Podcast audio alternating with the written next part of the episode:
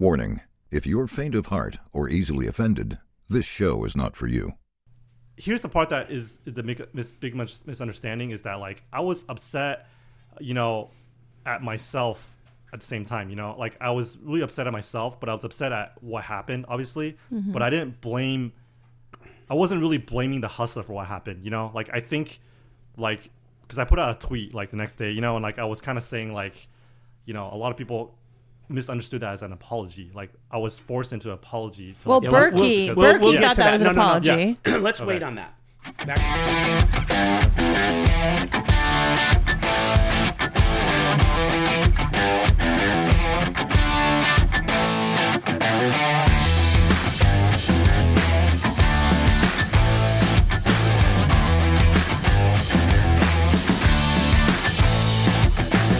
All right, this is the Nick Vertucci Show. I am Nick Vertucci, and of course, with my co-host here, Valerie Veronica Brill, and Andy Stacks is with us in the house today, which is always nice. What's it's up, good everybody? To have you back. Very good, very nice to be back. Yeah, very nice to be back. What's been? Well, a lot's been up. A lot has been. Where up. The hell do we even start?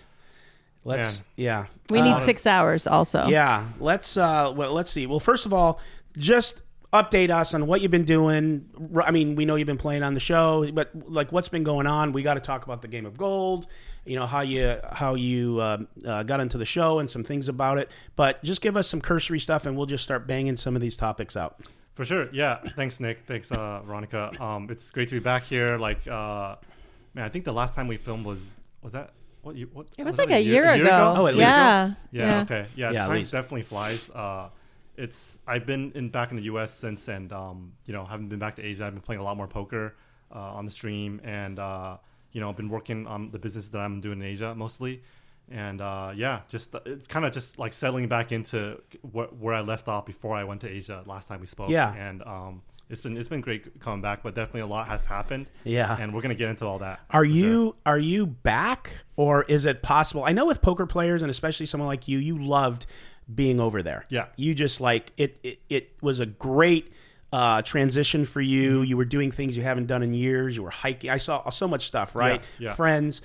Are you here for now? Are you here until you feel that the desire to go back? Like what's going on? It's a good question. It's a question that I've been asking myself a lot, especially recently. And I can see why she grew on you. Yeah, that's very cute. Yeah. It's a good question because honestly, like it's one that I've been asking myself a lot. I didn't expect to come back to the U.S. and be fully immersed in poker again, I have been, and because of all the recent drama and just all the politics and things like that, and obviously the swings, and I've been considering again to you know, take time off and reevaluate, you know, what I want to do, and focus more time on the businesses that I'm doing.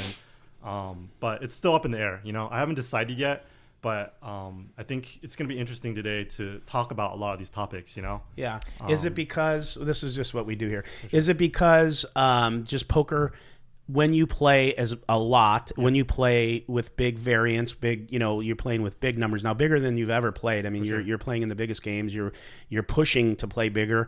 Does it sometimes just has an effect on you if you just stay in it too long, right? Yeah.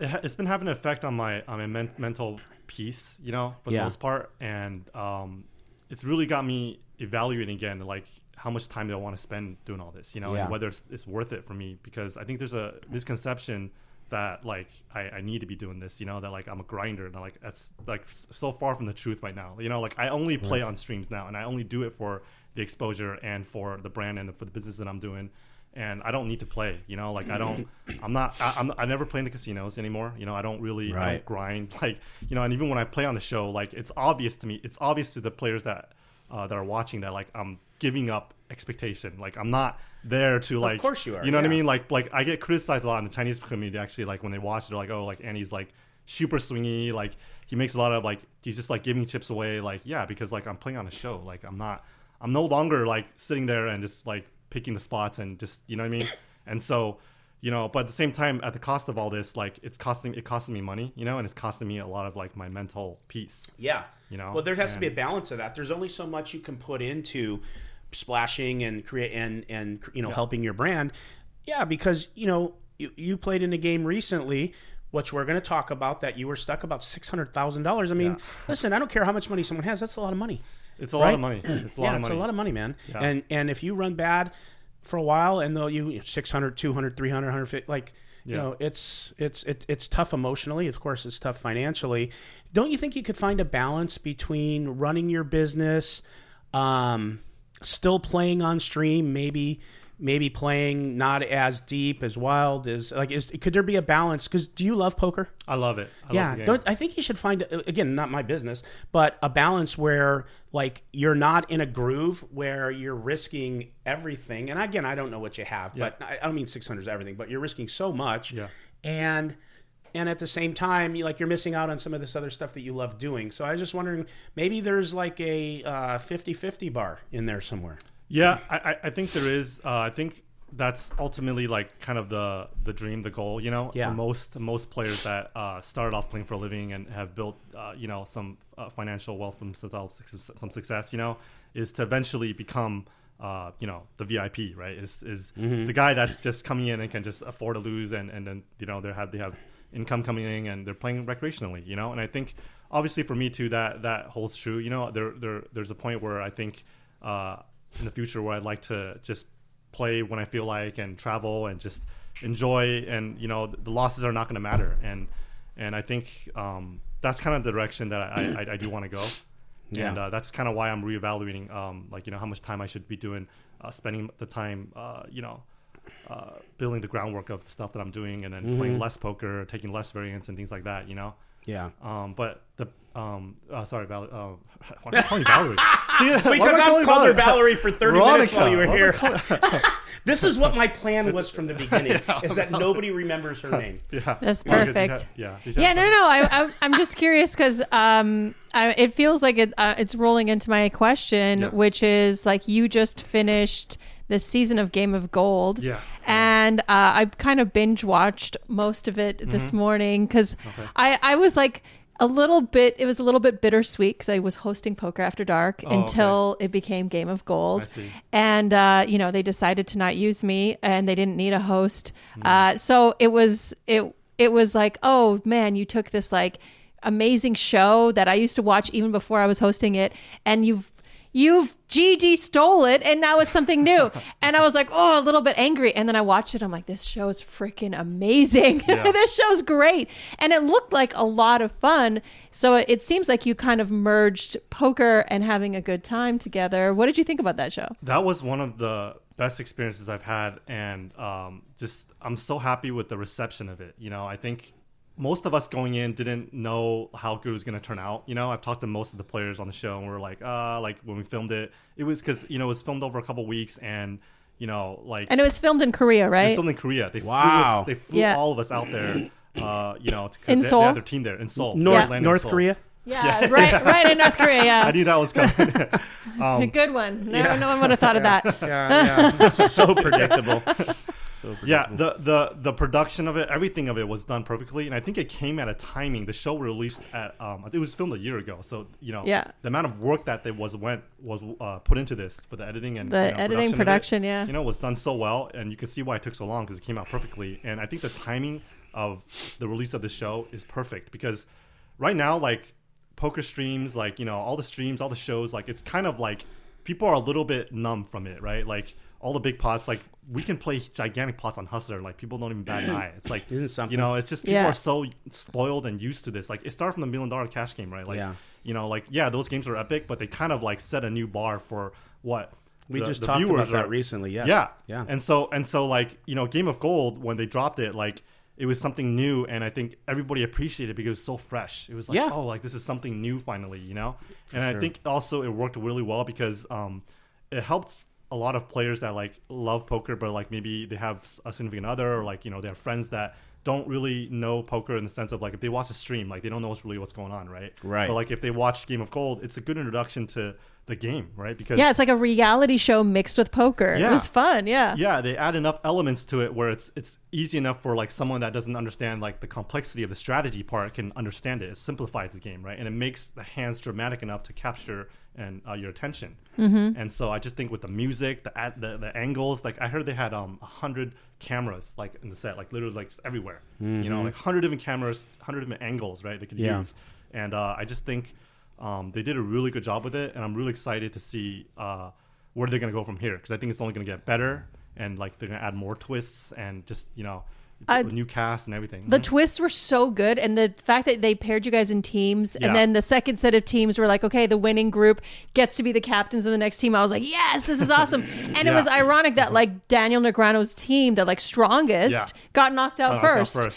I was like, yes, this is a really good game, because it's basically anybody's game at that point. It's so fun to watch. Who won? I'm telling you, Maria. Oh, okay. Of course. She's the best. Yeah. And she was the best heads up. She was like she was talking to Jungle Man. Like, she knows how to work the room. She was definitely a favorite in my head after D-Neg's group went out first with Jason Koon and those guys. Like, I think she has a ton of experience playing in these formats, and she's extremely calculative, and she's constantly planning ahead. You know, even with the idea of like a lot of us were criticizing her of her using her gold coins to buy time banks in a lot of matches, and you know, she ended up winning the entire thing. Not only the matches that she played where she used her time chips, but she ended up winning. And you know, I just think like with her experience being on game shows before, and the unpredictability of these things, you know, and I just think she was definitely a favorite to win. So I wasn't surprised when she took it down. Huh? Yeah, very interesting. You know, Val and I were talking today, and she was like, she sent me a trailer like an hour before I was supposed to be here, and it was an hour. And I couldn't watch it, and then I got the speech at lunch about the reason I didn't watch it is because it wasn't about me. And I said, no, it's because I'm busy, but I do want to watch it, and I will. Yeah. So if you were on that show, you'd be one of the first ones out, Nick. You'd be Tell me why, because I don't know what happens there.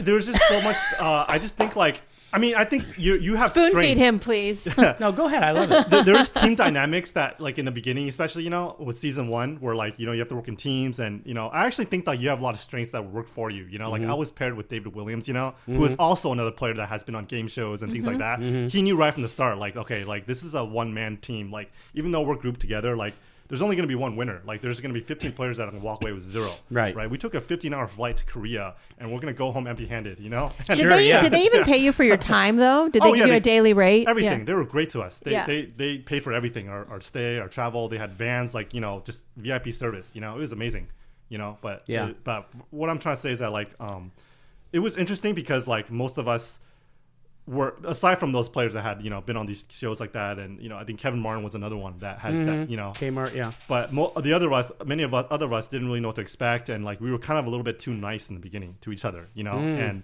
I think Nick, that would be kind of where like you would have some advantage. I think is like you, so I'm a dick. Yeah, I just think that's kind of required, and that's something that I feel if I was brought back to season 2, like I'm you would change your approach to perspective. You know, after all this, because I just think that you know, it's that's required for these type of shows. You know, to win is selfish attitude and just. What do you think? What do you think about season 2? Like, did they say they were going to bring anyone back, or did they give you guys a hint as to what they're going to do for season 2? No, they're keeping it all in the dark. That's kind of how they operate. Is all mysterious, and it's going to be a big surprise to everybody. And you know, I would love to come back to season 2. I don't know if I think it's a good chance they're just going to bring a whole new cast. You know, if they did bring back certain people, maybe they would bring back like Daniel. I think would be a big one they would bring back, and it's really hard to say. It's really hard to say. Yeah. What was the part about why I'd be out if I'd be such a good dick about it? I just think. I mean, we got to make it about him. I want to know. Sorry, we got to make everything about him. At least bring something up and not finish. I think my poker acumen. Well, I mean, Let's put it this way. You and I have a very big disadvantage of like, you know, we don't play like 20 big blind poker, you know what I mean? Like we don't have patience for that, you know? Like that was my biggest weakness, was going there and like trying to figure out like what I'm supposed to do with like, you know, like king 8 offsuit, and I have like 20 big blinds. I don't know. Like I'm not in these spots in you know, like in real life. Ever. Reload, you just put more money. It was so painful to sit there, and I just I honestly was lost. I was lost. You were lost, Yeah, and I also think like another disadvantage that we would have, like you would have too, is like, you know, we don't play these formats with these players either. Like, they have more experience with each other. Like, I was for sure. I played a match against Josh Arya. Like, I know he plays, you know, all these different type of games, different formats, and you know, he's very well known. He's been around forever. Yeah, I mean, we have one gear. I never played a single hand with him. Yeah, I had no idea what to expect. I thought he was the biggest nit ever, and he bluffed me off top pair twice. you know? And it was just like, it was just a function of like just not knowing any of these players. Right, being out of your element. Mm-hmm. Yeah, it makes sense. But did you learn a lot about yourself and about your game from being out of your element so much? I did. I think overall it was just a really good experience, just being put in these different formats, and I really enjoyed it. And I think they really need to do more shows like this. I think there will be. And I think it's so good for poker, and you know, it's got everybody's attention, and just really happy the way it turned out. I'm really happy to be a part of this, you know, especially with season one. Did you learn about yourself right now in this question? Because we need to make it about you a little bit more too. I'm ready to break up for the fourth time. I'm just letting you know, and whenever you want to call it. So Game of Gold. Any more Game of Gold questions out of you? I want you to watch it. I think you would love it. It's so fun. I want to. I was so stupid for even like thinking that maybe it was a negative thing. It was such a good show. Yeah, it really was. That's cool.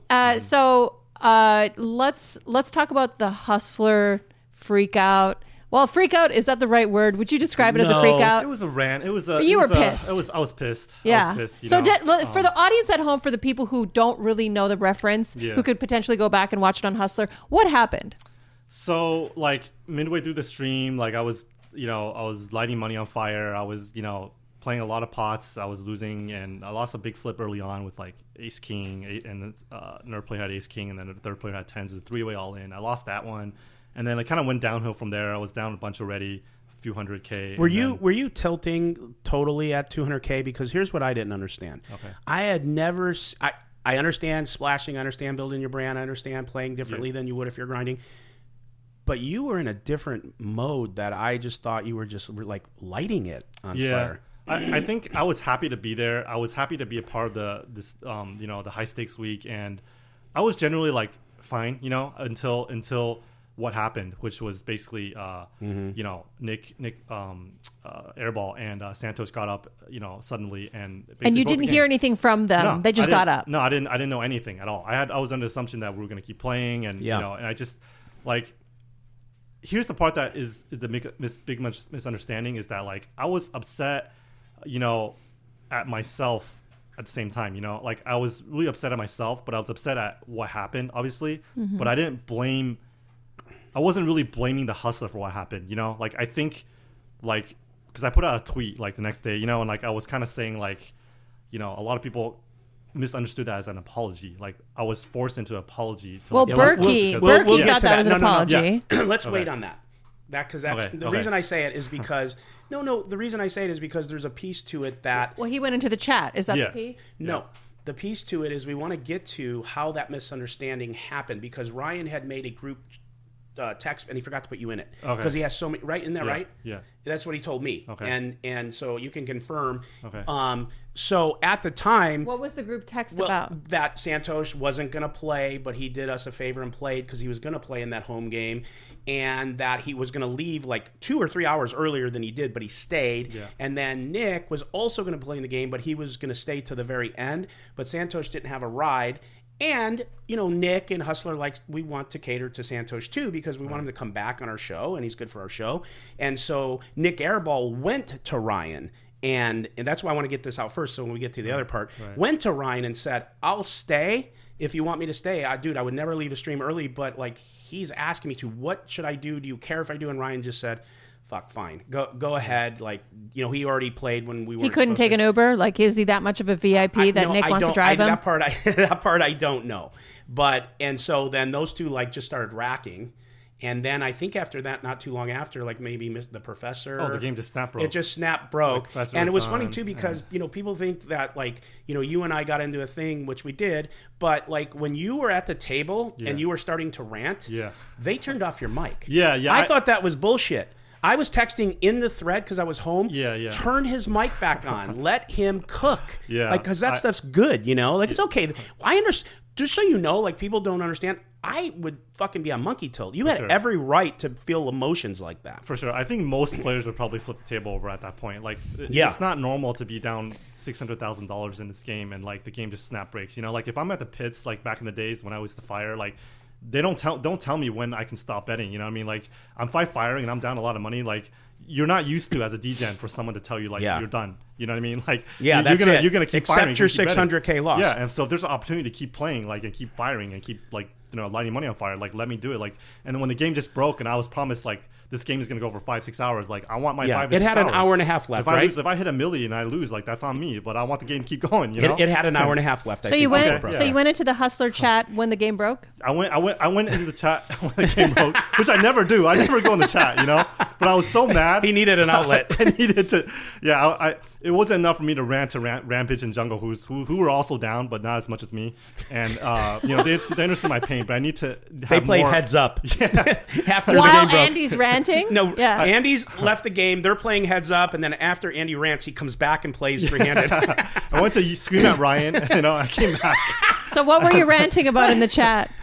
I just basically said, like, look, like, if a player takes another player to a private game midstream again and breaks the game like this, like, I'm just never playing again, you know? Like, you said I'm done with HCL. I'm done. Yeah, I'm just done, you know? And did honestly, you see my response in the chat? Yeah. You were basically saying, like, you know, we should talk about this, don't do this on air. And stop. Yeah, and this is where the tweet that I addressed was, you know, I felt a need on my part to put that out there, that it was misinterpreted by everybody. Was that? Sure. You know, I thought that it was pretty unnecessary for me to do that in the chat. And I don't think that it was handled the best on my part to, like, do it on the air with, like, that many people watching. Like, I didn't want to affect Hustler's brand, and I didn't want to affect, you know, public perception of, like, of me as well. You know, I think it wasn't that many, you know, positives by me doing that. And so I just wish that I waited till the game ended and we figured out. But, so did Nick force you to apologize? Absolutely not. I needed to know. Right, no, but I'm like OCD, so I want to go in order. Yeah. So and then when I'll just leave the room. Let me know when you're done. You shut up. When I get to the point to where, like, we're there, then you could just cook, like, and go dig into everything. But I just want the people to know in an order it happened, because you don't know. So which, you know, everything, but this one you just got by you. All right, so. We're going to break up for sure again, okay? Thanks, Andy. You were the person. You were the last wedge. So the next day or 2 days, you didn't tweet the apology yet, or whatever that was. Yeah. You tweeted something else and said, this is, like, bullshit. And when I just made one little comment, what's bullshit is airing your shit out publicly, because I was mad too, right? Like, whatever. Yeah. And they don't know. You and I go back forever. I consider you a friend. Like, we've been through a lot of stuff, no one knows that we've helped each other. Okay, so... to your credit, you didn't respond. Yeah. You just went quiet. You just said, you know what, whatever. And then, I don't know how many days later, you put out that tweet that they called an apology. You called it just taking accountability. Yeah. And then that's when Berkey texts something paraphrasing, like, come on, like, this wasn't forced, like, at gunpoint by Vertucci to write the apology. Sure. And then him and I started going at it and said, you know, I said, you know, again, you don't know what the fuck you're talking about. Number one, Nick Airball, you know, he was saying on his podcast, he's not loyal to the show anymore. He's poaching people. Like, Nick Airball fucking asked permission to leave, and there's no one actually more loyal still to this day. And so that's wrong. And then, you know, me forcing you at gunpoint to an apology, which is just not the truth, is wrong. And that's always been my point. He's fucking never right, and he never researches anything before he fucking opens his big fucking mouth. So that's me. That's not you saying it. You good with him. I'm good. Yeah. But so now, cook. I just want to know what you think about that tweet from Berkey.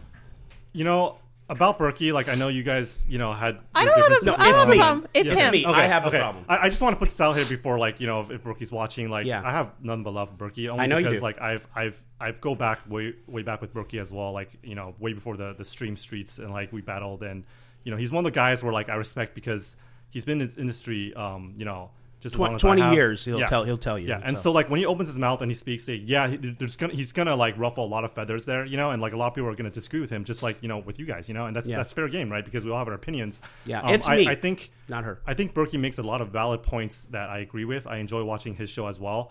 However, with that said, like, I think with this situation, there was a little bit of, like, miscommunication, and, like, he was only given, you know, what he saw, right? And so I can see why it was misinterpreted, because most of the public thought that's what it looked like, right? And I think my tweet was misinterpreted because of the way it sounded, but like it was really just me taking accountability for like ranting on the air, which I'm not proud of, you know, and then like also just like me just expressing the desire of like, I don't know if like I don't know if like I'm cut out for like all this like this I don't know if I want to like stay with, you know, this industry if it's like this is it like this is it for me, like it's just constantly like this political like bullshit and like, you know, games breaking and like I don't need this, you know, like I just there's so much emotion when that happened, you know, I was pissed at Nick Airball. Like, I just wanted somebody to blame.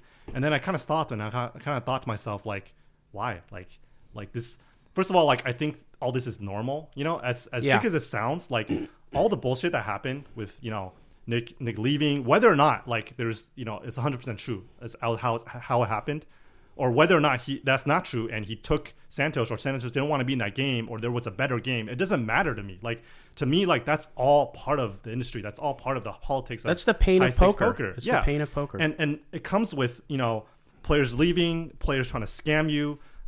Anything negative that happens, players trying to never paying you back or trying to cheat. Like, to me, like, we talk about all these scandals and stuff like that. But to me, like, that's part of being part of this industry. Like, you kind of have to accept it. And I know what I signed up for when I play these high-stakes games. Like, there's no guarantee to win. And nobody forced you know what I mean, to put all that money in the pot, like, and so maybe I could have been up all that money, you know. It's just what I'm trying to say in that, and it would have been so different if you were up $600K. I just think like there's some accountability of like taking a seat in a high stakes game, like you know, maybe like a guy's gonna take another player to a better game because like they're doing what's best for themselves. There's a better game, and like there's no you guys aren't paying these players to stay. Like you know, they don't owe it to you guys to like stay the full 6 hours. You would appreciate it. You know, but even you if Santos was like, hey, like, you know, my friends are playing this other game, like, you know, and they didn't, the information wasn't conveyed to me. Like, I think it's like still like it sucks for me, but there's a part of it that's like, oh, well, that's what it is. It is what it is. Yeah, and you know what? We're human, and for you to feel how you feel in that moment,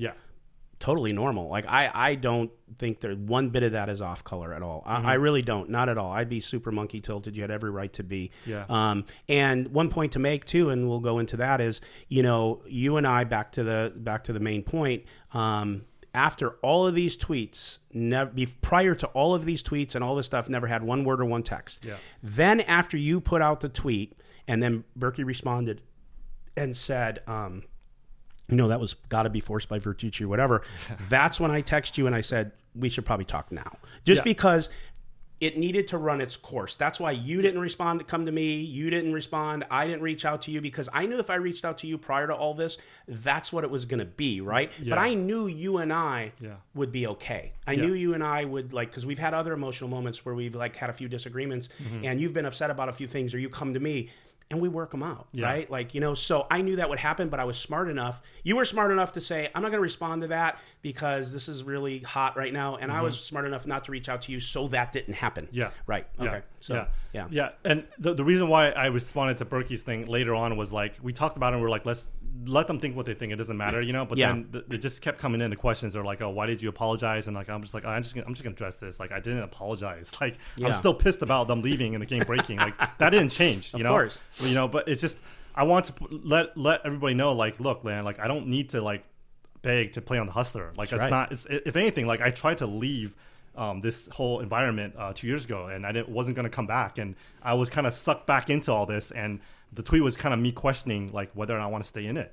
You know what I mean? Yeah. Like, it's in fact, it's the opposite. It's not like I need to, like, bend over to, like, get seats, you know, and, like, you guys are forcing me to do anything. It's more just, like, me deciding, do I even want to keep playing, you know, under these conditions? Totally. You know, and there was kind of just a reflective tweet, just putting that out there, but at the same time, like, taking accountability and being like, look, I could have just waited till after the stream. I didn't have to go in the chat and, you know, put that out there with 7,050. I don't know how many people were watching, but, you know, yeah, so that's what that was about. One thing I want to say is that it's interesting to me why even if you did apologize or feel that was an apology, why that's a bad thing.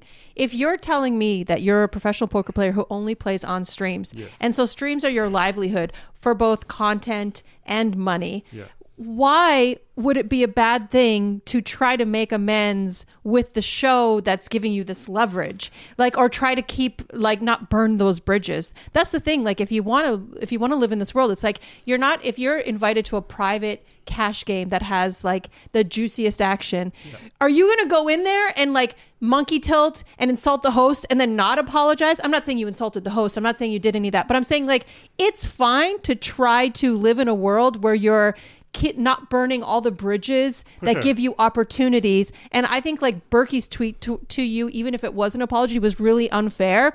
Just because he wants to burn all of his bridges, which I think kind of he wants to with Nick for sure. They hate me and ACL. My point is apologizing to like make sure that you're okay, that your livelihood is okay is fine too. Right. It's just such a weird like it feels like a playground, a schoolboy kind of like conflict at this point to talk about that thing being an apology. It's a weird thing to me.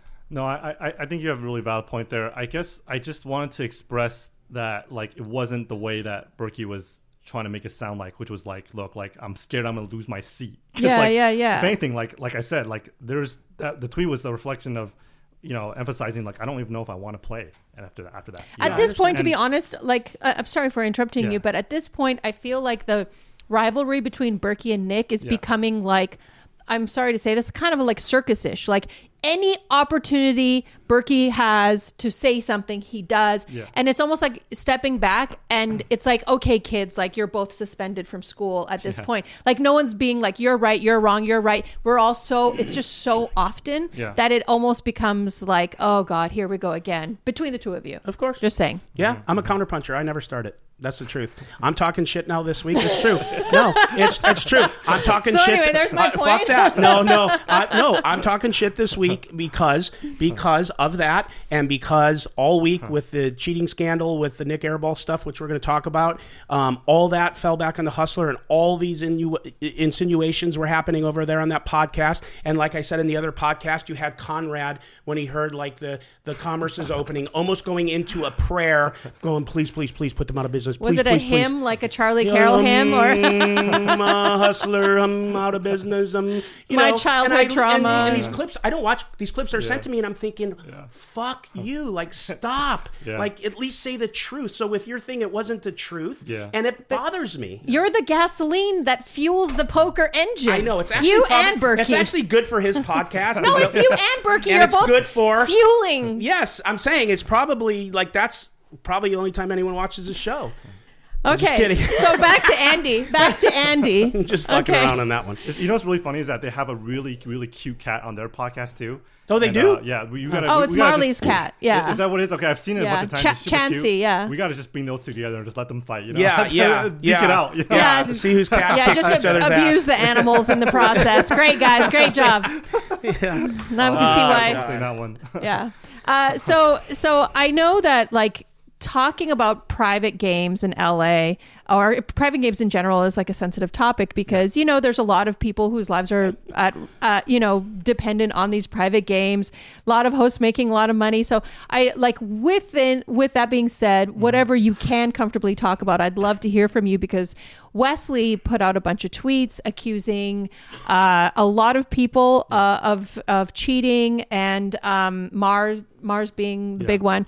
Yeah. Just curious what your thoughts are. Maybe you could talk about LA private poker if you can, if you've been to any games, if you've ever been cheated or anything like that. How to avoid cheating, some of the things we've talked about. For sure. Don't go. That's how you avoid. Stay home.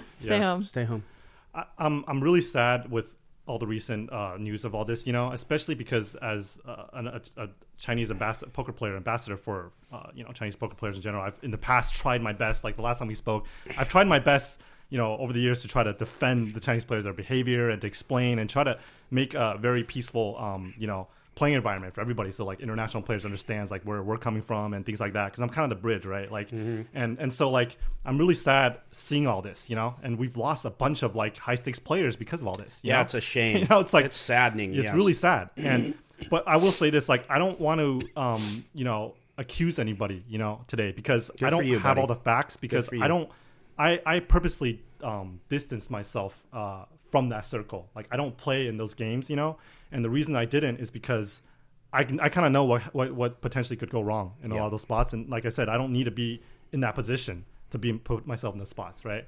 And so I don't have all the facts, so I don't want to start saying, like, I know for a fact this player did this. You know, all I can say is that, like, I think this was just a matter of time, you know? Like, I think, you know, when you see players, like, dumping bricks of cash, like, flaunting it, you know, and showing off and posting pictures of all their sports cars, like, I don't think there's anything good that can come out of that. Like, I don't understand the need to show that off. Like, I don't think it's going to, like, what do they think? Like, they're going to, like, impress their friends, or, like, they're going to have, like, there's nothing, you're only going to attract people that are going to try to scam you, right? Like, when you do something like that, like, you're not impressing anybody. Like, there's a lot of money in, we're in Hollywood, you know what I mean? Like, and so I just think, you know, by doing stuff like that, you're putting a target on your back.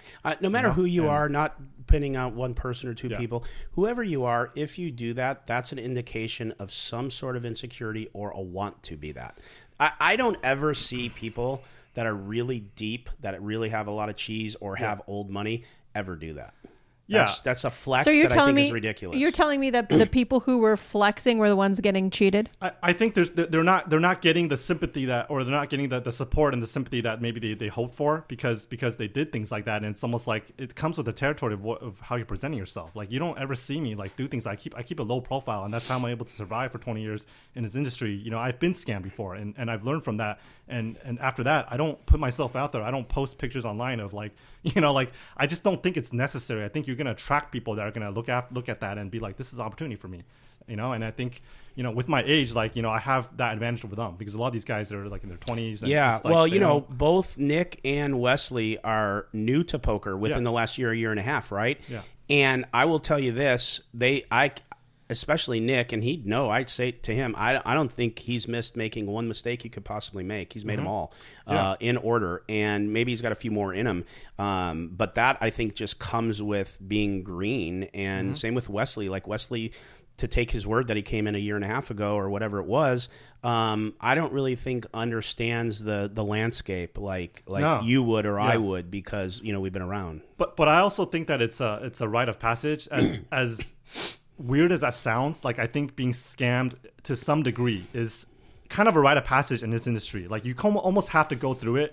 You have the naive, you're kind of naive, you're innocent, and then, like, you get taken advantage of. Life experience. So that's my next question to you. So, like, you said you've been scammed before. I don't know if you could talk about that, but also when you were coming up, I'm assuming you've probably played in some private LA games, especially coming up back in the day. Yes. Can you talk to us about a time that you were scammed? I've been scammed by players that I thought have been my friends, you know, players that have helped financially, you know, and players that I've known for a long time. So you would think that there's trust there and it's a real friendship, and I've been let down and been scammed by loaning money to players and not being repaid, things like that. You know, as far as home games, I haven't, not that I know of, I never caught red-handed that I've been cheated. You just had a feeling? But I've been in home games where I felt like I've been cheated and never went back. Me too, one time. Yeah. Mm-hmm. Yeah, you can kind of feel it, and because there's no proof, I just don't, you know, I don't accuse, I just pay, you know, but I'm done with that. You know, it's so funny that you said that. Yeah. Because we talked about it the other day, and I said the same thing as you. I was in a game. It was somebody that I know and like. Yeah. But there's other elements to that game of people that were running the game, so it might not just be the person I know. Yeah. Okay? And I lost $50,000. If I had to bet, I will tell you I was cheated. The hands that I fucking made no sense. It wasn't just variance. And it dawned on me at about a 50 ball, fuck, I think I'm being cheated. Yeah. I got up, I paid, and I left. And I never said one word about anybody, because you know why? I didn't have proof. Yeah. And I fucking drove there. I put my chips on the table, and I made a decision to do it. So I took accountability for it, and I never would go back to any of that. It was done. That was it for me. And that's how you have to handle it. That's the mature way to handle it, because what if you by chance didn't get cheated? Yeah. Or I by chance really didn't get cheated. It was one of those days. I just now fucking implicated who knows how many people, right? And it's just not okay. Yeah. Yeah. And that's so because of that, like, you know, what you're saying, you know, the possibility of it is very high. It's greater the bigger the stakes get, right, in these games. That's right. And so in my experience at home games, I was lucky to not play, you know, the stakes that I play on stream for that amount of money at these games. I just choose not to. The games run, you know, I've been getting invites, but I just stay away from all that. And that's why with this group, specifically the group with these Chinese players, I don't play in those games. Like, I'm very happy to just play on stream, you know, for these stakes, because I feel safer. You know, I feel way safer. Yeah. And I just don't, you know, with the stakes, when I used to play at the home games, it was for smaller stakes, you know, but even then there's, the possibility there was high of getting cheated. Yeah. And I stopped doing that. What's the main way to avoid it, Nako? How do you protect yourself? I think it's not one specific thing, but I think it's more of a mentality. I think players need to realize that if someone's being nice to you, like really unusually nice to you, like there's a motive behind that. Like players are not. That's very sad. You know what I mean? Yeah, it's really sad. Like that's sad. One thing I've noticed. Predatory, like, yeah. It's funny when players try that on me now. Like I think they think that because I'm like I present myself in a certain way that like you know. Maybe I can be scanned, but like you know, I'm the last person that I'm the really bad target because like the second someone comes at me, whether it's a DM, whether it's like you know whatever it is, like they come approach me, like if they're coming at me and they're like being nice, super nice or extra, like my first thing is like is just you know I get alarm bells. I'm like, okay, what does this guy want from me? You know, like I'm very high guarded, you know, and so when I get invites to home games, we're like, oh, this is a good game, like what's in it for them? Like why would they invite me? You know, like I'm not. Like I've been in this industry for so long that my first instinct is to question why, right? And so I think to answer your question about how do you avoid that is to have your guard up against players that are against people that are approaching you, and you know it's seemingly a little bit like too good to be true, you know? Like I think it you know something to be said about, for example, like you know the private jets, like expensive dinners, like why? Like you think these guys like you for your personality? Like you think these guys are actually inviting you to all these things because they like you as a person? No, like, they want to outrake you, and they want to. They see dollar signs. Yeah, you know what I mean. It is what it is, and it's really sad because I think, you know, especially when there's two players, right, and you have both these guys thinking that they're hustling each other, like. They don't know that, right? This guy thinks he's working this guy, right? They're like, "Oh, I got this guy on by the balls." Like this guy has no idea, and the other guy is doing the same thing, and they're both playing each other, right? Yeah, and it's the saddest thing because they're spending all this time together, and like life is so short. Like you're telling me, like you're just gonna try to fleece this guy, and like you're going to like all these events and parties together, and like at the end of the day, it means nothing, right? You're just trying to like steal from the guy. And it's just a scam. The whole friendship is a scam. Yeah, it's a shame. And so it goes back kind of like my tweet is like. Even like, you know, I'm not involved in this, but like, is this the kind of environment that I want to continue with? Like now I just turned 40 this year. Like, you know, thinking about the next chapter of my life, like, you know, finding mental peace and like actually like feeling good about what I do every day. You know, like, is this the type of environment? Or is this the type of people that I would want to be around? You know, because I still get endless people coming up to me in my DMs, just asking for stuff, just like constantly trying to take, you know, and I'm so sick of it. Like people trying to be nice to me and thinking that like that's going to do something, like they're going to like sway me in one way, you know, like even like, for example, like these games that Hustler recently, right? Like it's very well known, like there's two very action players that I've introduced to the Hustler stream. They're from Shanghai, they're friends of mine. And like the second they came off the plane. Everyone wants to recruit Everybody them? Is like either being sucking, like, you know, sucking up to me. Yeah. Or they're like going behind my back trying to recruit them. Yeah, of course. It's just endless. That's just how like, it is. It's just like, man, give it a break. Like give it at least like a little bit of time. You know, it's like they just got off the plane. Like they're just their friends are bringing them. I see the texts. They show me the text. Yeah, they're like, this guy's inviting me, and like they don't even. They're just like, aside from this being Chinese, right? Like there's no connection, but they just see dollar signs, and it's just it's so gross, man. Like it's just so grimy. And at some point, how did Saya get their number? I honestly don't want to. I'm fucking around. You don't have to say. Yeah, it's. I don't just name that names. Was a. You never told me that. I just assumed that's who it was. She's not one of them. Oh, good. For the people watching, you know who you are. Like I'm not gonna throw you on the bus. Like the players know who they are. Yeah. You know, and there's so many techniques with trying to make it seem like, oh no, it's my friend. That it's very clear to me like what they're trying to do, and it's fine because that's part of the hustle, right? Like all high stakes poker is. Cash games now is just it's one giant hustle, and it's the game within the game. And in order to survive as a pro, you know, in 2023 is having these skills now, and it's a sad thing because, you know, one thing I want to go into later is like about tournament players. Like I'm starting to feel so much admiration for tournament players that play high rollers and things like that. They have their own politics, right? But like they have their own issues. But there's something really pure about just showing up, you know, to a tournament. You have the money, you buy in, and you just play. And you just like, you know, even though it's not 500 big blind poker and like the decision making is different, but there's something pure about that has been lost in like the private game scene and these cash games. It's like not. No one can poach your chips when you're chip leader at the tournament. It's not. Yeah, exactly. Yeah. It's not about poker anymore. You know, it's about so much more now with the politics of these high stakes games, and it sickens me. You know, it's about you know just insincerity. It's about you know like. trying to say the right things to people and like trying to wine and dine them. And it's like, I got in this game because of the love of the game. You know, I missed the strategy part. Like if, you know, back to, you know, what people called me the silent assassin, it was because I didn't need to talk back then. And, you know, I love just like focusing on the game and playing, but now it's turned to this thing where it's like, you have to be politics. I'm part actor, I'm part politician, I'm part poker player. And it's like, I'm none of those things in the, at the end. I'm actually, right? And it's just like, I'm just like, what is this? I'm very, I'm very kind of taken aback by your attitude today, because I felt last time when we interviewed you, you were a little bit performative, a little bit like rehearsed and maybe a little buttoned up. And today I'm feeling a lot more passion out of you, but it feels like it's taken a shift a little bit to the negative.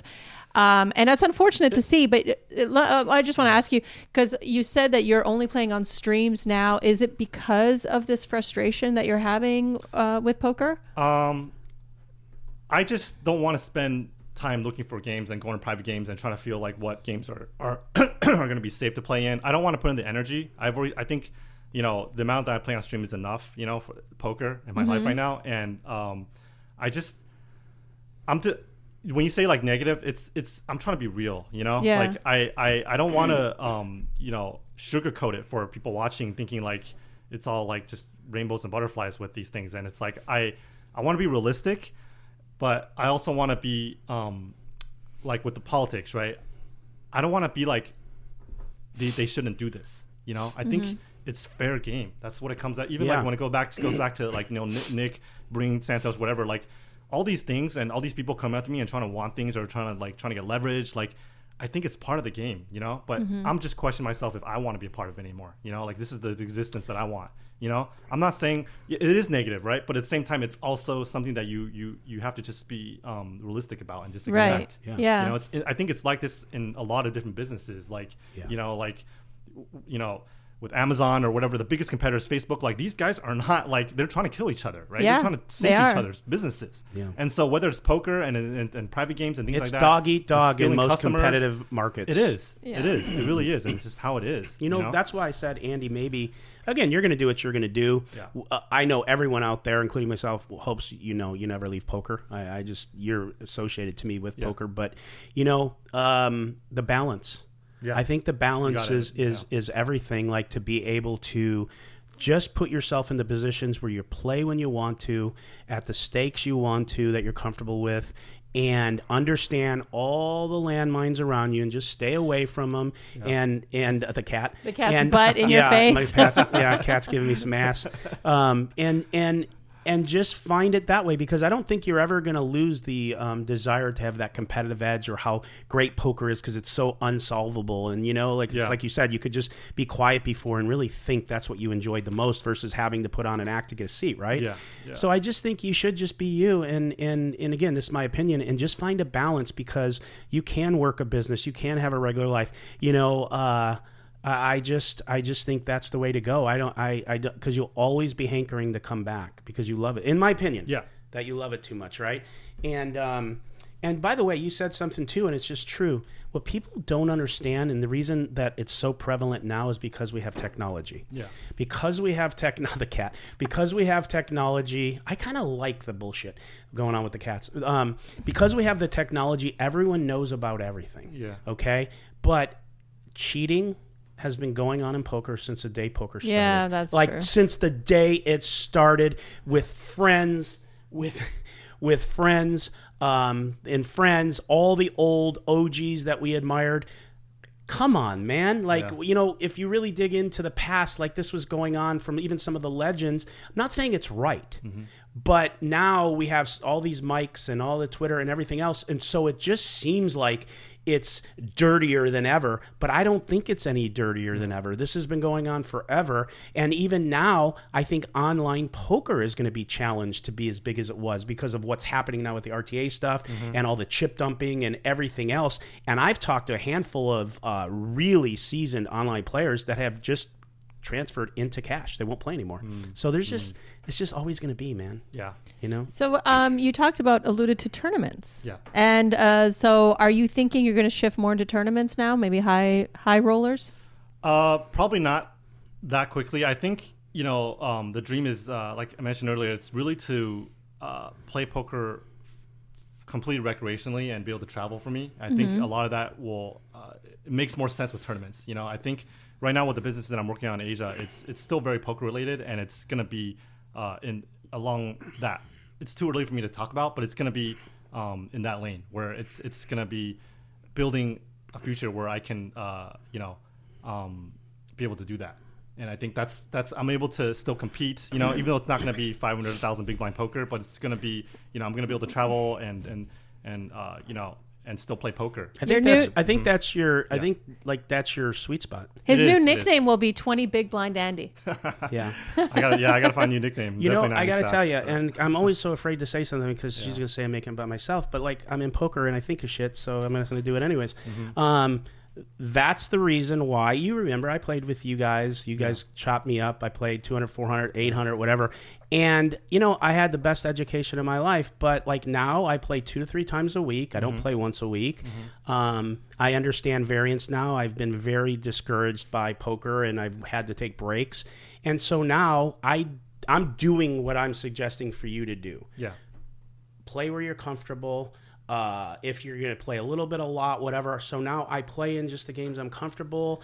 I don't have to, like, I don't want to go into losing 500, 250, doing that, you know, I like just relax. And I force myself to enjoy poker. I still get tilted. I still hate some people in it, you know, and the whole thing, but you just have to find that balance that you could cruise and not put all that pressure on yourself, you know what I mean, and be involved in things you don't want to be in and all that. Like sometimes I get trolled for not, like, you know, I don't know about the home games, I don't know about this, I don't care, I don't want to know, I don't know whose game is what, I don't know who's fucking cheated in a tournament half the time unless I hear it, because I just don't care. Like we were talking about, I don't care at all, and I just think that would be best. You're never going to leave poker, bro. No, I think you're right. I think you hit a key point. It's really about finding the balance and trying to figure out what matters to you, how much time you want to spend on it, and really just like divide, you know, like you said, it's dividing about, you know, your priorities and like figuring out what things you should give a fuck about and what things you shouldn't, you know? Yeah. And that's what it really comes down to. And I'm lucky that, like, you know, with the Soul Chain thing, like I distance myself, like I said, you know, and like honestly, like to me, like that stuff is like, I don't care about that stuff because I distance myself from it. I'm not going to get involved, you know, and it's sad that happened to them. But it's like, yeah, that's just a crew that, like, I'm just not going to, like, with my personal life, it's just separate. And because these are HCL players, the community just thinks, you know, it's attached, right? Yeah. And they don't believe me when I tell them, I don't know there was a game in Yorba Linda. Yeah, I didn't fucking know. I don't know who this name is that you guys are mentioning. I don't know who was playing it. I don't know what game's in LA. I don't know because I don't care and I'll never go.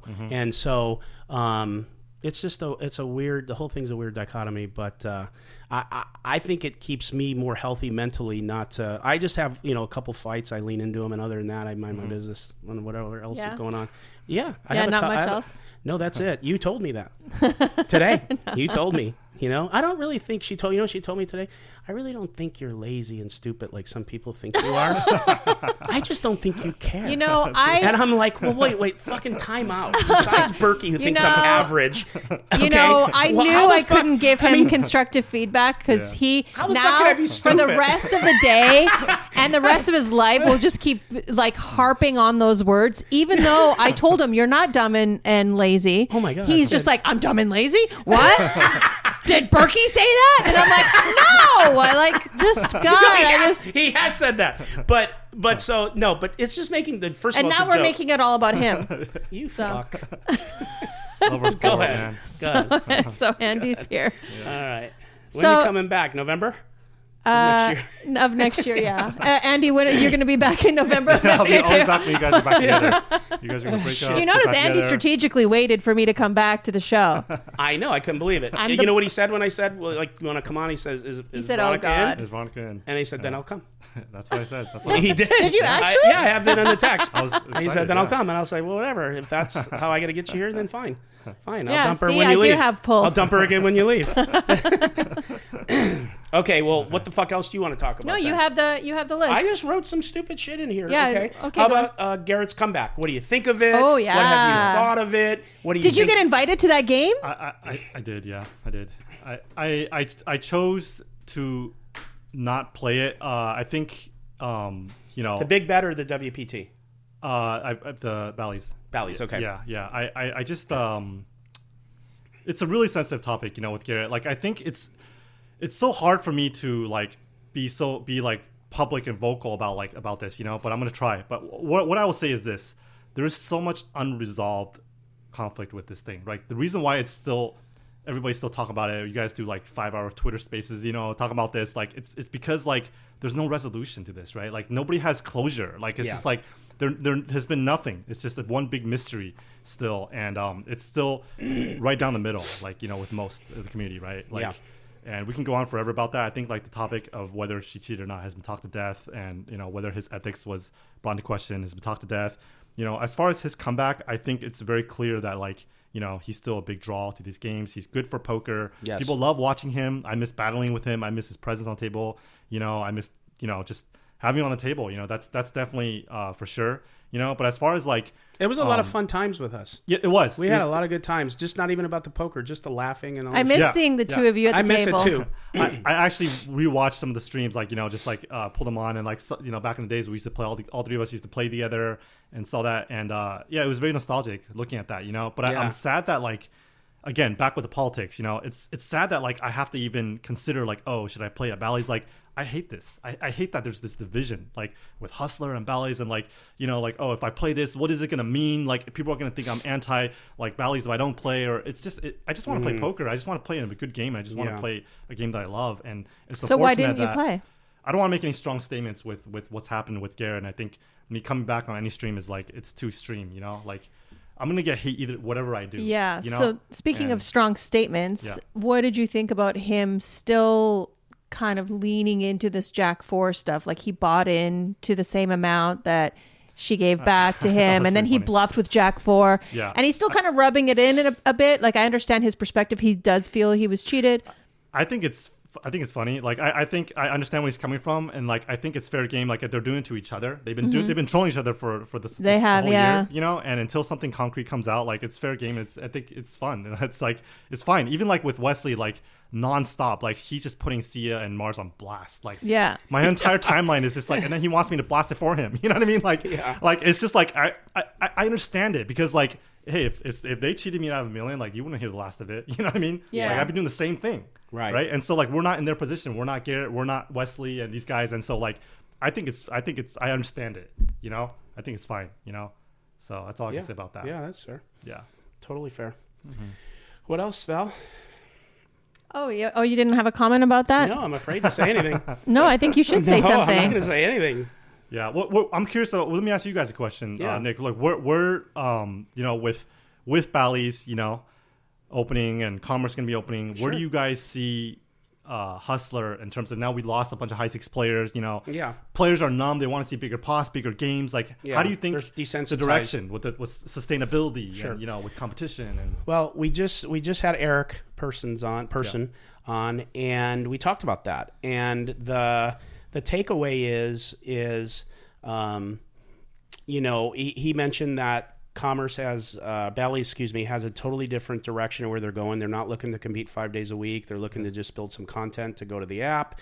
They want to play bigger games, like maybe a few a month here, a few a month there, and bring the content to TV over at Bally's.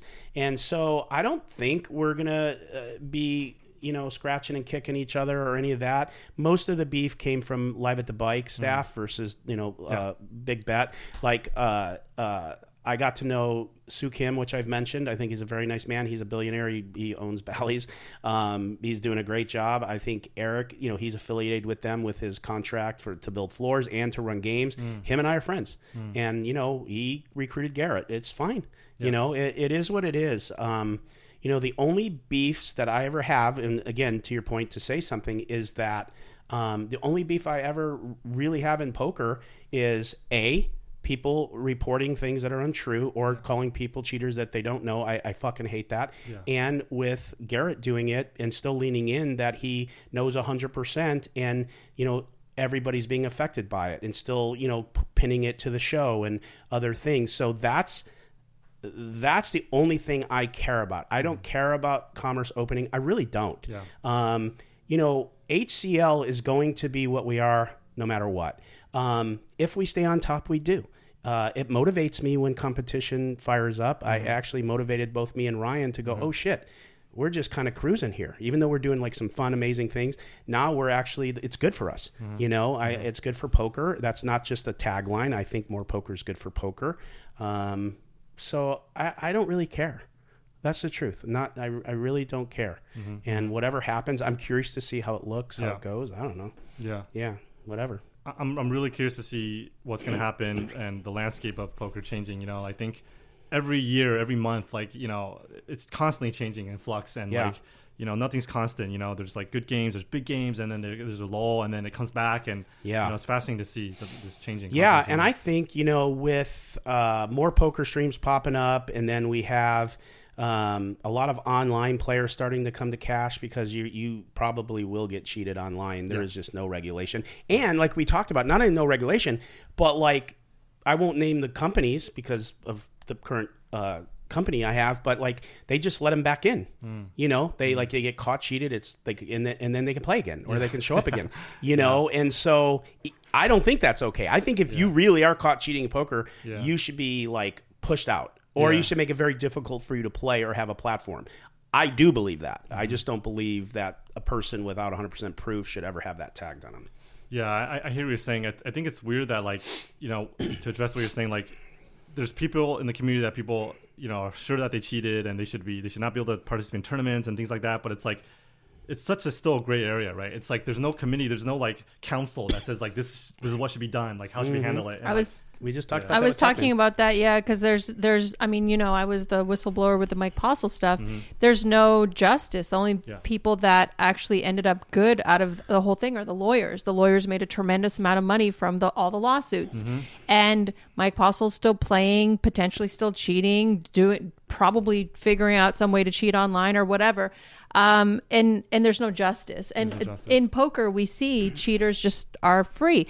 And like typically you say, oh, there's no evidence. But what typically happens when there is no evidence in a crime is like you take it to a jury of your peers, you present what you do have, and then the jury says guilty or not guilty. Mm-hmm. And we do that within the poker community. And a lot of people, you know, that's how Mike Postle is deemed guilty. The majority of people in poker agree that he was cheating. It can happen the same with other cheating. You don't have to catch people red-handed. You just have to have enough evidence to show. Okay. And I think there's a fair point to that. I think if there's enough sample size and it's very obvious. Yeah, you definitely need a good sample size. With Robbie, there's not enough sample size. I was going to say that. I was going to say there's not enough. As a person who works with data, I will tell you there was not enough sample size. There wasn't. Small. It was too small. And there wasn't. It looked fishy, though. You know, it didn't look right. Well, that's why we're here. It's because it looked fishy. Yeah. It looked fishier than any fish we know.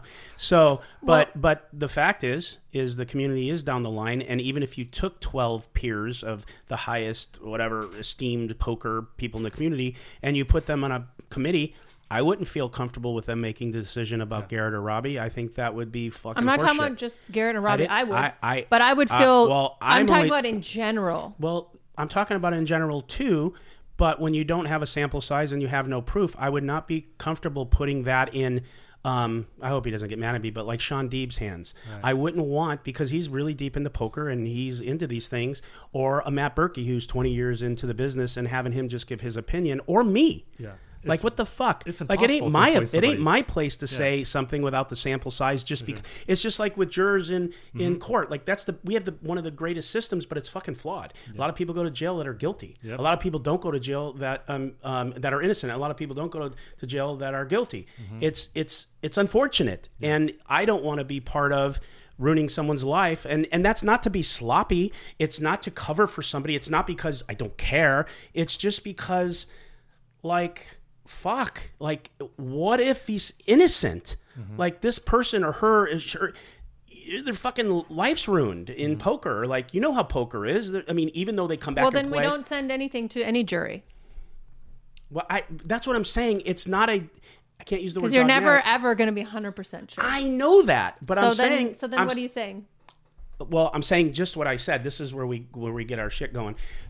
I said just what I said, that your point is taken, and there should be some sort of something, But I don't know what that something can be, because you only want that something to be sure that you get the verdict that you want. But that something could be so fucking flawed that it's not a good something. And at the same time, without a something, that's not a good solution. Right. I don't know. You just, we're kind of both based on how we feel about this. But I don't know. I have a question for you, because this is about you. Okay. Well, how do you feel about what we just said? Arbitrate. Whose side do you agree with? Besides saying, well, I see both your points. Why do you have to ask him to agree? We both made points. Because I want to.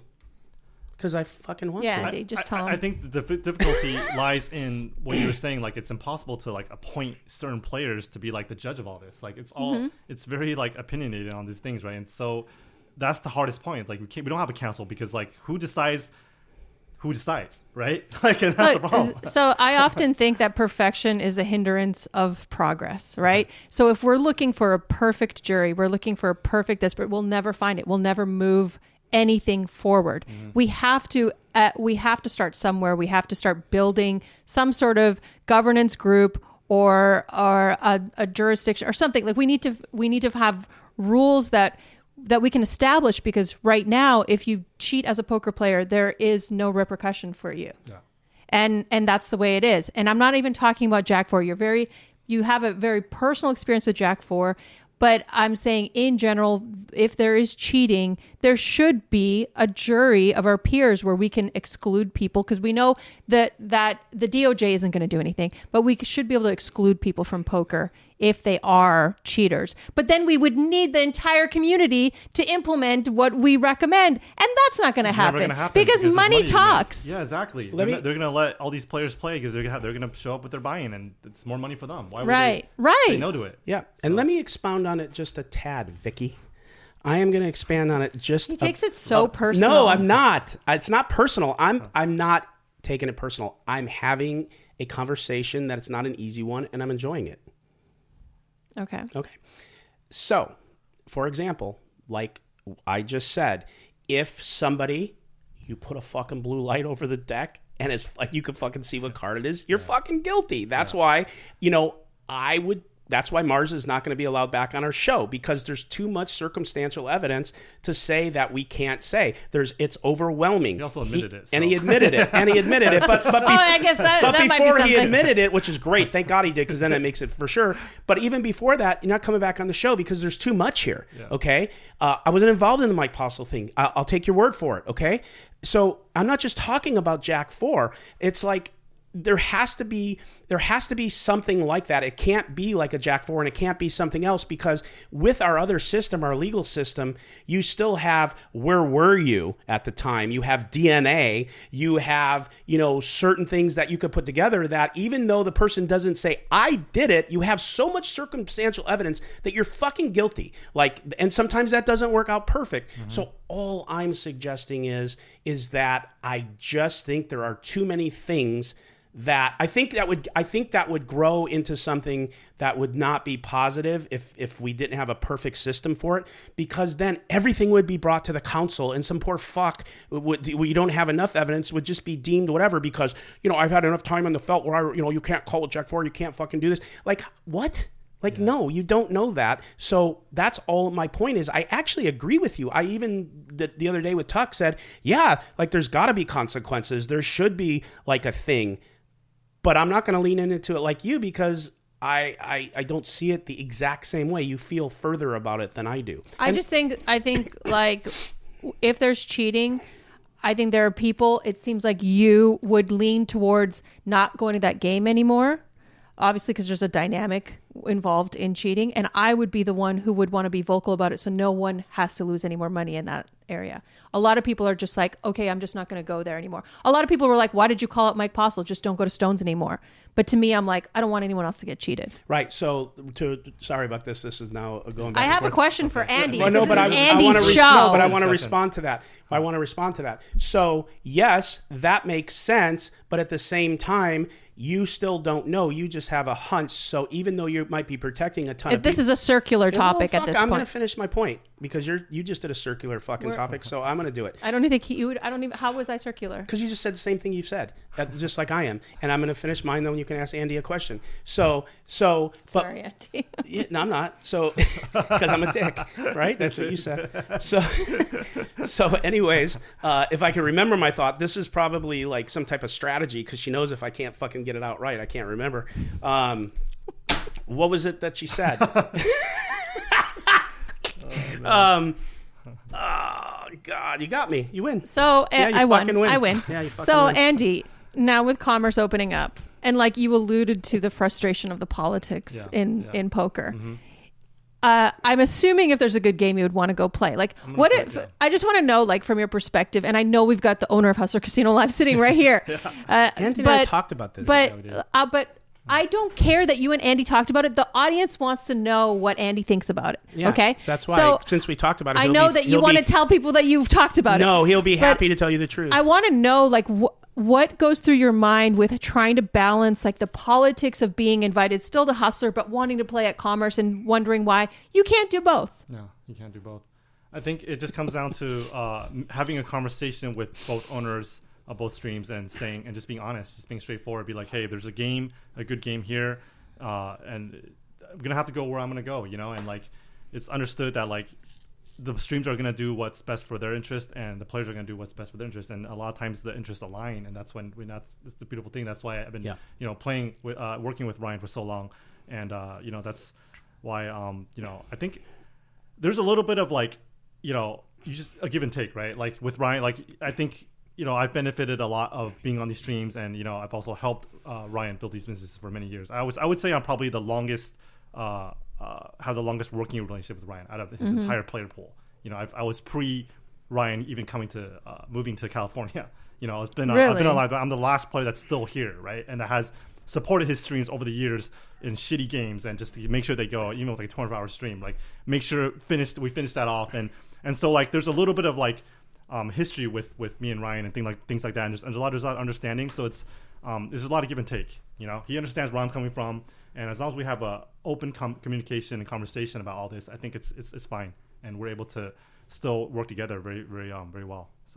So are you saying that you're gonna go play at Commerce? Oh yeah, there's a good game there. Yeah, for sure. Like I just think like it's fine because it's like, I mean, permission to speak.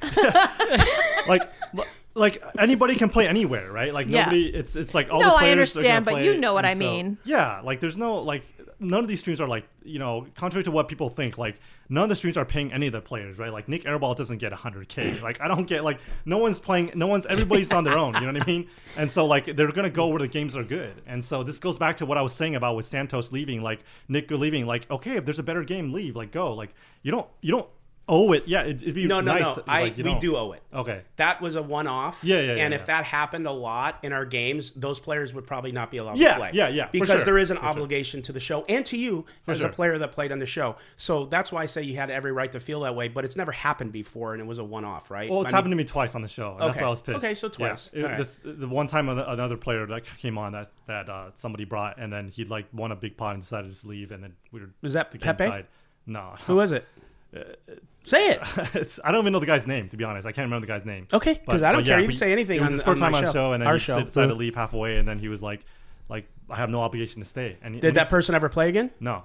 And but I kind of understood where he was coming from too. He does have no obligation to stay. Yeah. Like it's he's probably not going to get invited back. But then he won't be invited back. There's repercussions. If that's just I'm going to lock it up and leave. Like you can't play. Yeah. It's a very short term mentality though. Yeah. You want to lock up a short term gain for long term losses. Mm-hmm. Well, yeah, and basically I think what the layman's translation to what you're saying is like, look. It's your business. Yeah. You're going to do what you have to do in games and put yourself in the best EV, right? Plus EV. And there is a smidge of loyalty because of the past, which you add into a little bit of the formula, but it doesn't take away the fact that you're free agent to do what you want. And then it's the show's obligation to give you that best game so you don't go there. Yeah, exactly. I think you nailed it. You nailed it. Yeah. That's the reason why when Hustler had all the big games, and me and Garrett chose to just play weekly on Fridays at of course. The Hustler. It was just there was more action, there's more splashing, there's just more money there, and it was just a better game. Yeah. And you know, and we do have some players that, you know, I won't name them, but we do have some players that won't go somewhere else because they choose to have that loyalty to the show, right? And we give them that loyalty back like tenfold, because of course any show owner would want that. But just because that doesn't happen with all the players doesn't mean those players aren't as valuable to us, aren't as respected. And like someone like yourself, you're an asset. You people love to watch you play. Your is just important to us as we are maybe to you to have those type of games. So there's just a different mixture of this stuff, and there's no perfect widget, you know? Yeah, I think that's very well said. Yeah. So Andy, do you have any recommendations for Nick and I to get along better? Oh, man, I think we're doing great. I fucking think I finally feel like we're talking. This is breakup number 3 or 4. This is our. If we do it again, it'll be 4. Yeah, be this 4 was today, 3. Yeah. We've broken up 3 times.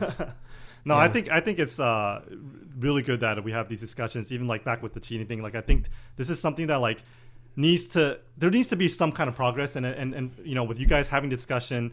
With everybody watching, you know, leave your comments down below on what you think is a good, you know, resolution to this type of thing. Yeah, because we can't let people just get away with this shit. Like I just see it time and time again, right? People just like they do something really shady, and then like someone rants about it. They take a picture of the guy. Hey, he's just sitting on this table. Like, how's this guy like? That's give me a chance to like take all give our your input, and it's just put your input. Yeah. What do you, so? Sorry, along those lines. Yeah. Now that I'm thinking about it, so the World Series of Poker had the RTA app. GTO Wizard as their sponsor, and but you couldn't. It's like a weird thing to be sponsored by the thing you're not allowed to use while you're playing. Yeah. What do you think about? Because there was a guy that was looking at his hands running sims after he folded, but at the table. What do you think about that? I think I don't think that should be allowed. I don't either. I don't think that should be allowed. I don't think any type of software, like any of those stuff, should be allowed. Like just like they're not allowed on GG, you know, like immediately banned. You know, if you're caught using that, I think it should be the same. Should hold true for live events. You know what I mean? Like no, you don't. It hurts like just everybody. Like you don't want to be. Nobody wants to be in a game where some guy's literally like running software on their phone, like while you're in the event. You know what I mean? Like it's the same thing as when I'm on live stream. Like I don't want players standing outside waiting for the hand to air so they can see what I had. You know what I mean? Like, it's just none of that stuff should be allowed. Like, it's just like wait till the event's over. Like, do your homework, whatever you want to run that stuff. It's on you. But I agree. During the event or during the live stream, like just play and just like you know put that stuff away. Is it an ironic sponsorship or no? It's a little bit ironic. I can see the irony. I can see irony in it. It's kind of funny to me. Yeah. It goes back to the money, like we were talking about. You know, it's like the reason why there's no resolution is because there's money to be made. It's a business, you know, and so it's unfortunate. Yeah, true story.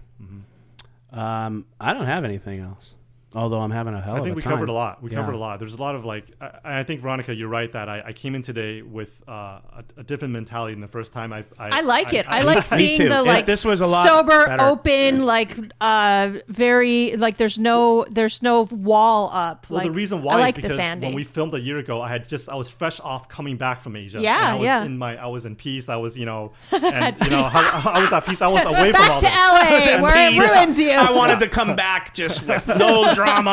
You know, now you're fucking disgruntled as fuck again. Now I'm just thanks, LA. Straight in the middle of all this, in the war zone. You know, it was a straight war zone, man. But it's all love, man. Like I'm happy to be in it again. But again, like I'm reevaluating right now. You know how much time I want to be doing all this. I think time will tell. I think I'm going to see the developments of what happens next year with Commerce opening. I'm very curious to see how Hustler is going to handle the, you know, now we lost so many players, if these games are going to be sustainable. Yeah. If we're going to have the action there. We lost therefore really, you know, high, you know, there's not a big pool for them. No, there's not a big pool. And players are selective as hell right now. Like, even like with these games, like I'm being pulled in politics. Like I have players texting me like, hey, can I get in this game? I don't want to be in this position where I'm like pulling the strings. You know what I mean? Like, and I think there's just been more and more of it. Like even with the streams, like there's players coming on the streams like looking to recruit now and then like to shut other players out. Like all this stuff is just so grimy.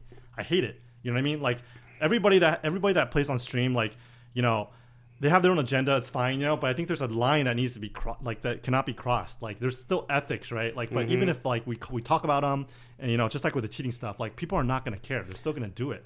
You know, they're still going to come on. They're still going to go behind your back. Yeah, of course. Like grimy shit, coaching. Like all of a sudden, everyone's going to be too weary. No, it's going to be going full blown. It's not realistic for sure. Yeah. And you know, unfortunately, because it is grimy like that, and because everyone does it, and because it's the nature of the business, and everyone's recruiting. I walked in the Commerce Theater pork chop, and they walked me out because like I saw it. You know, just because like I own a show, and like I'll probably take someone out of there.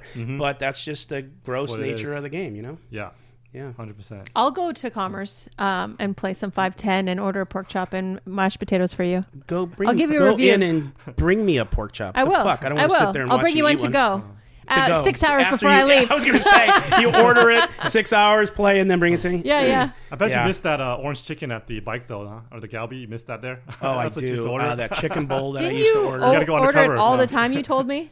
Dude, I'm such a creature of habit. Yeah, I would get the same thing. I miss eating at the table, even though it's bad for production. Yeah. I miss all the fucking laughs we had. Like it just was like I tell you, when I look at that too and I see some old stuff, I feel that nostalgic like that was a big part of my life, you know. Really and that's like why I said, you know, like business wise, that's how I feel about the Garrett situation. Personally, it saddens me. You know, because yeah, you know, this is, you got one life. It's so short. Like this is all nonsense, but it's unfortunate. You know, business is business, right? And so everyone has to take their stand. Yeah. Well, I think that's This was a really good interview, Andy. It was a pleasure talking to you, the more LA beaten down, sick of life guy. You know. Yeah.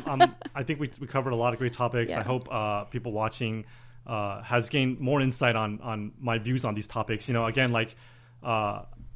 I think, again, it just comes back to like the business and the politics of all of this. You know, I said what I think I want to express on all these topics. And if you guys have any things that you guys want to add or, you know, your opinions on this, please leave comments below because we're very curious as well. I think, you know, all very, very fascinating topics that are happening right now in poker and, you know, very controversial. Yeah. And very after you guys call me a dick, leave something constructive. Like we want feedback, right? We want feedback. Yeah. So, okay. Yeah. Well, for myself, Nick Vertucci, and for my littlest fan here, Valerino, and Andy Stacks, who this was a great talk we had. This is the Nick Vertucci Show. NV out.